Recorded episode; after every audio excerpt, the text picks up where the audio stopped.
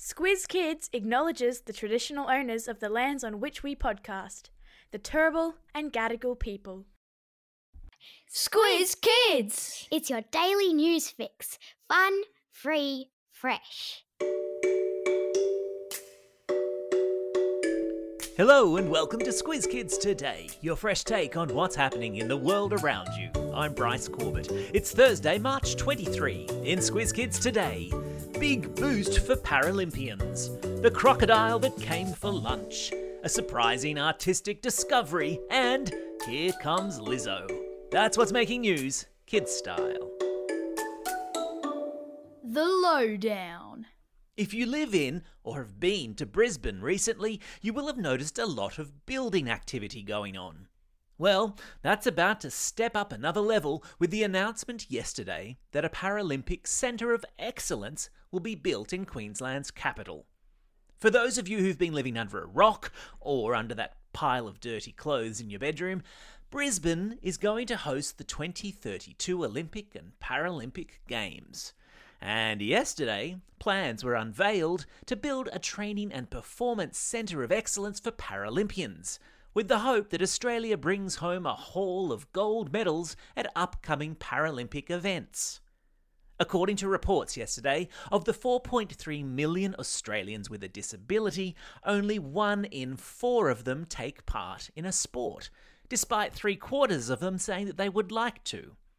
The new centre will feature training facilities especially made for disabled athletes, plus a wheelchair and prosthetics workshop. Prosthetics are artificial body parts, like legs, arms, and hands, which many Paralympians rely on to practice their chosen sport. Now, Brisbane 2032 might sound like a long way away, but in reality, it's only nine years, which is perfect timing for you lot. It means that any one of you out there, if you put in enough practice and effort, is the right age now to possibly compete for your country in a homegrown Olympics or Paralympics. How cool would that be?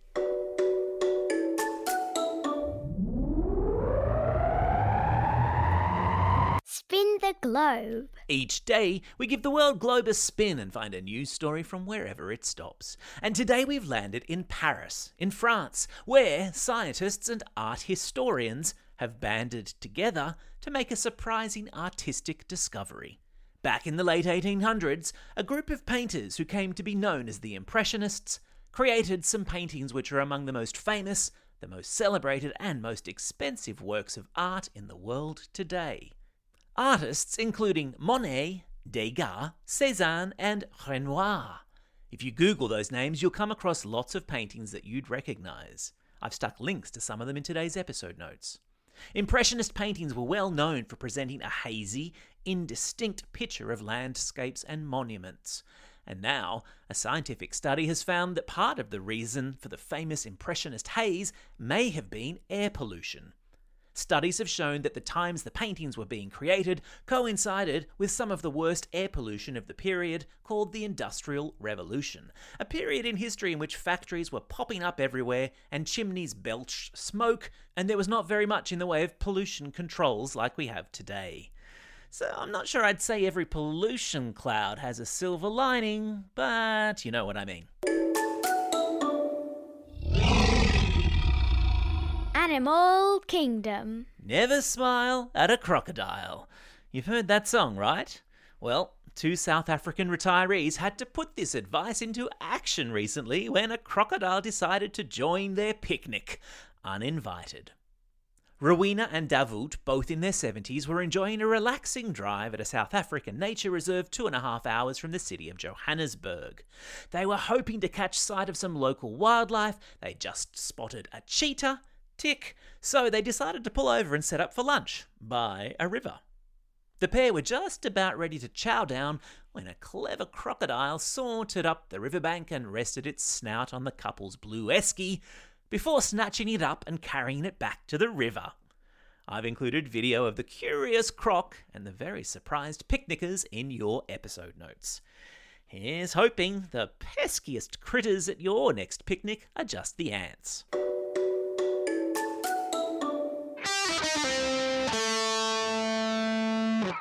Culture Corner.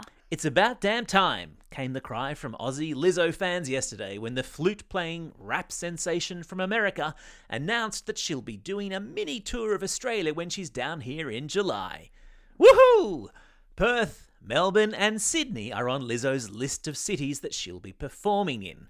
On top of her headline performance, of course, at Byron Bay's Splendour in the Grass Festival. The last time Lizzo came to Australia, she played a series of small gigs at places like the Sydney Opera House and Melbourne's Forum Theatre. This time around, though, she's hitting the stadium circuit because her star now shines that much brighter. I'm marking my diary as we speak. Time for the quiz. This is the part of the podcast where you get to test how well you've been listening. Question number one Name one of the Impressionist painters that I named in today's podcast. Yeah, a bit of a toughie to kick proceedings off today, huh? I'll accept Monet, Renoir, Cézanne, or Degas. And of course, you don't have to do the accent, that's just me. Question number two In which country did a bunch of picnickers have an unwelcome crocodile guest? Yeah, that's right, it was in South Africa. Question number three A centre of excellence for what athletes has been announced for Brisbane? Yeah, that's right, it's a Paralympic Centre of Excellence.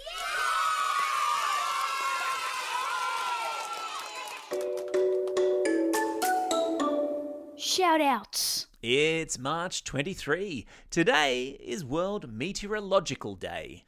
Meteorology, of course, is the study of weather. So today's a great opportunity to pause and consider what a huge role weather plays in all of our lives.